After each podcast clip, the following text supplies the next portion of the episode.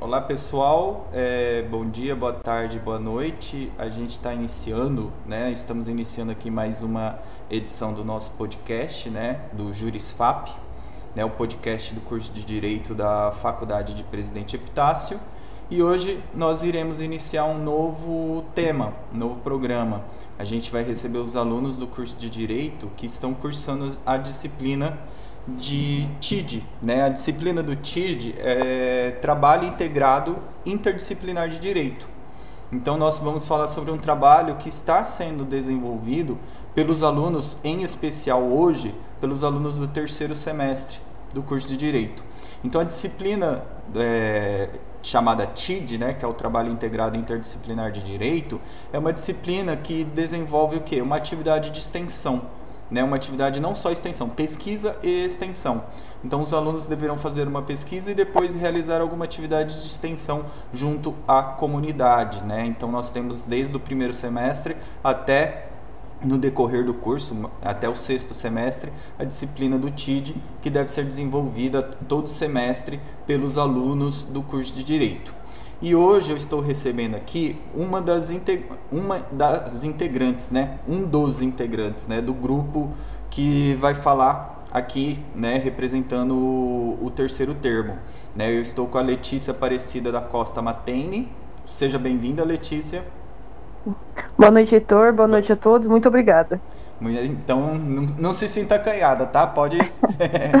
tá Tudo bom? bem. Você está representando o seu grupo, né? Que é composto pela Tayla de Matos, a Luana Caroline, é, a Mariana Nunes, a Maria Vitória Costa Pellegrini e o Ítalo Moraes Cristo, né? Então esse é o seu grupo e, e então a gente vai dar início ao nosso bate-papo para conhecer qual que é o trabalho que vai ser desenvolvido para vocês. Então, Letícia, é, de início, você poderia explicar para a gente qual que é o tema que é desenvolvido pelo grupo de vocês? O tema que nós escolhemos para desenvolver foi sobre é, as políticas públicas e programas prisionais aplicados no sistema carcerário uhum. e como elas se desenvolvem e são promovidas tanto pelo governo quanto pelas autoridades policiais e competentes da área. Certo, então vocês vão é, elaborar, né? Já fizeram uma pesquisa sobre as políticas públicas e os programas prisionais. Vocês é, têm, assim, um motivo que levou a escolher essa pesquisa, uma justificativa, né, a respeito de como, o, o que levou né, a ter essa curiosidade sobre esse tema? Sim, Heitor. É, o principal motivo foi como o dinheiro está sendo gasto com o sistema uhum. prisional. O principal motivo foi esse. É, também é, validamos a quantidade da população carcerária no Brasil. E assim, boa parte, se não a maioria, está preso preventivo uhum. ou sem uma sentença condenatória definitiva. E isso é, é, acarreta muito nos cofres públicos e no dinheiro público que é uhum. gasto nessa área. Então, o principal motivo mesmo foi como o dinheiro está sendo gasto e o que, que é a política do desenvolvimento público, o que, que os programas prisionais podem fazer para melhorar esse alto índice de dinheiro gasto. Então, em boa parte do, de alguns estados, é, se não a maioria, é gasto muito mais dinheiro com é, o sistema penitenciário mesmo do que com a própria educação. Ah, então, isso foi o principal motivo, né? O, o que o que tá, o que estão fazendo, o que pode ser feito ainda para poder melhorar esse déficit aí de de informações no geral, né, de Exato. como está sendo gasto esse dinheiro, porque na, é, na verdade nós não temos nem muitas informações de e, quanto é gasto. E daí deixa eu perguntar para vocês, com relação à a, a, a, pesquisa, assim, vocês descobriram alguma coisa, né, fizeram algum levantamento por enquanto?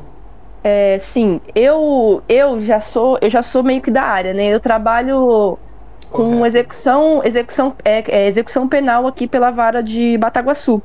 Então eu sempre tenho contato de quem está no regime semiaberto, de quem vai para o aberto, é, o dinheiro, a movimentação. Então assim, eu tenho um pouco a parte disso, não totalmente, mas o que é disponibilizado ali no sistema, que eu vou falar um pouco mais na frente, que é o que uhum. nós utilizamos é, eu tenho um, um, pouco de noção. Também é um dos motivos de, de, ter escolhido o tema, porque fica mais fácil de eu, ter, é, de eu desenvolver com o meu grupo, assim, da gente pesquisar, porque eu tenho acesso a, a esse tipo de informação. E quantas pessoas estão presas em tal lugar, Sim. e quantas pessoas vão ser liberadas em quanto tempo. É, então, assim, o levantamento que eu uhum. tenho sobre o dinheiro mesmo, é, em questão assim de quanto é, mais ou menos está sendo gasto, é, é, sobre o auxílio reclusão, reclusão e com a própria alimentação dos presos dentro das penitenciárias que chega, se eu não me engano, a quatro. nossa, agora eu não lembro, mas é em torno de é, quatro e alguma coisa por refeição, dependendo do local. Legal. É, e deixa eu te perguntar, você já falou que trabalha então na vara da execução, né? Você faz esse hum. serviço, né? Faz esse levantamento, então tem, né? Pode ter as, é, esses dados quantitativos. É, atualmente em Bataguaçu, a gente tem alguma penitenciária? Sim, temos uma penitenciária Uhum. É, ela está comportando atualmente em torno de cento, é, 150 a 170 presos. Certo. É, e qual que é a capacidade? É, olha, se, se eu não me engano, são 210 ah. ou 190. Ah, então assim, tá. aqui é que aqui o, o presídio aqui tem uma é, particularidade. As pessoas, as pessoas, os detentos que vêm para cá, eles uhum. são de potencial é, crime sexual. Sim. Então, assim, é aquele, aquela questão que são separados uhum. dos, dos demais, né? Então, assim, não são tantos que temos aqui no, no nosso município, comparado ao município, por exemplo, de Três Lagoas, que é, em alguns locais há uma superlotação. Legal. Então, é assim, aqui então, né, felizmente não está superlotado e assim, são crimes, como você falou, né, crimes é, relacionados a, a, crimes sexuais, né? Então, Isso. Bataguaçu recebe esses detentos. Né? Vocês pretendem também fazer alguma, algum acompanhamento das políticas públicas dentro da penitenciária local? É, sim, eu comecei adiantando já, porque às vezes eu consigo ir na penitenciária, né? É, uhum. Com é, fazer alguma coisa ou outra, ou mesmo a gente tem uma certa liberdade. Eu evito de ir, porque quando vai tem todo um protocolo Sim. de revista, então eu acho que no, no total, assim, de quatro, é, três anos, eu já eu acho que eu fui umas duas vezes por aí. Uhum. Mas é assim, eu consigo reservar um dia para pelo menos levar todo o grupo assim para termos um contato maior, né? E, e tirarmos nossas dúvidas ali mesmo com os agentes, né? Com, com o pessoal com, que trabalha pessoal, ali. Né, os servidores que Isso. prestam serviço ali. E tem algum programa prisional na localidade? Sim, é, esse programa prisional, ele é o CEU, é o uhum. Sistema Eletrônico de Execução Unificado. Sim. Ele foi adotado como política nacional pelo CNJ em 2016. Agora eu não lembro a resolução exatamente. Correto. É, porém, ele foi criado no, no, estado do Paraná em 2013. Então, assim, o Paraná desenvolveu essa ferramenta em 2013. Em 2016, o CNJ adotou como uma política nacional, mas só em 2019, com uma atualização e expansão, que Sim. ele começou a ter uma representação nacional, né, no, no, território nacional. Aí teve o apoio do CNJ, dos, é, dos programas das Nações Unidas para o Desenvolvimento, uhum. isso, e o Ministério da Justiça e Segurança Pública. Legal. Então, com o apoio de todos, é, de, é, de 26 estados, é, da última contagem que nós fizemos, em torno de 20 estavam aderindo a esse sistema.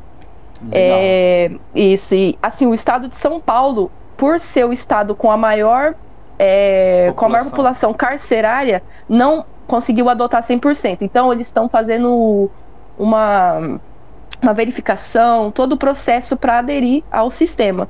E na semana passada nós tivemos um treinamento com a, um dos representantes do CNJ, um uhum. curso de né, para podermos aprimorar o conhecimento, porque é uma ferramenta muito complexa, muito complicada. E, Heitor, se você quiser, eu separei algumas dos, do, é, algumas das vantagens Sim, que pode. tem aqui é, ó, é a produção de relatórios estatísticos. O que acontece? A gente consegue saber quando que uma, uma sentença vai prescrever, quando que ela hum. vai. quando que ela vai terminar.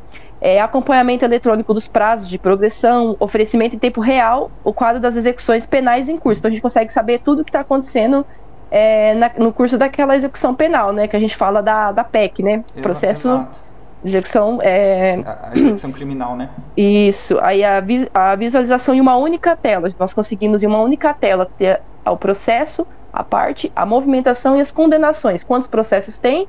E lá mesmo nós calculamos o prazo e fazemos a unificação das penas se necessário. É, temos também os advogados, gestores dos sistemas prisionais, os promotores de justiça, defensores, juízes, todo mundo trabalhando em conjunto, cada um com seu respectivo, a sua respectiva função. Uhum. Então é assim, o, foi desenvolvida principalmente para o problema principal que a gente destacou no começo, sanar o problema dos cofres públicos, né? A questão do dinheiro que está sendo gasto. Isso, então porque então, até assim, fazendo um adendo, vocês podem verificar quais presos que já podem entrar em progressão de regime em liberdade, né? E isso. diminuir os custos, né? Isso, isso aí. A ferramenta foi criada exatamente para, principalmente, é, ter uma, uma certa valorização assim do nosso dinheiro na questão do sistema Sim, prisional, né? Exatamente. Porque antes não é, era meio era meio largado assim. É, lá desde a época do Carandiru, né? Quando teve aquela revolução Exato. toda, aquela rebelião, né? Toda. É, então, assim, é, o, o, Paraná, né, que foi o pioneiro ali, ele percebeu que se tivesse uma ferramenta para ajudar, uhum. é, seria economizado muito dinheiro. E está sendo. quando está preso preventivo ali, a gente consegue saber. Aí, junto com o BMDP, também conseguimos é, ter essa, essa noção, junto com uhum. o SIGO, o sistema do CID, do CINIC, são sistemas, né? é, de relatórios prisionais. Então, junto também com a, é, a, o Tribunal de Justiça, né, o, a, o que nós chamamos de Infodip, para comunicações uhum. do TRE. Então, essa está sendo perfeita essa, essa ferramenta de, de útil uso para todos. Legal. Então, assim, a minha curiosidade, assim, a pergunta porque eu, a gente está iniciando né, esse ano, né, dentro do curso de Direito, a, a clínica de direitos humanos, né, que envolve o trabalho que vocês estão desenvolvendo. Daí vocês pretendem, né, porque a, a disciplina o TID é a disciplina em sala de aula, né? E depois, fora, na, na atividade de extensão, a gente vai fazer a, algum trabalho, né? É, de retribuição para a sociedade junto com a clínica, né? Então vocês uhum. têm uh, o objetivo de realizar uma retribuição à sociedade, de ir até então depois fazer o levantamento com o, o sistema prisional lá em Bataguaçu, demonstrar quais são a, a, as pessoas que possam ter o atendimento para depois ser indicado para a defensoria pública ou para a OAB. Vocês pretendem?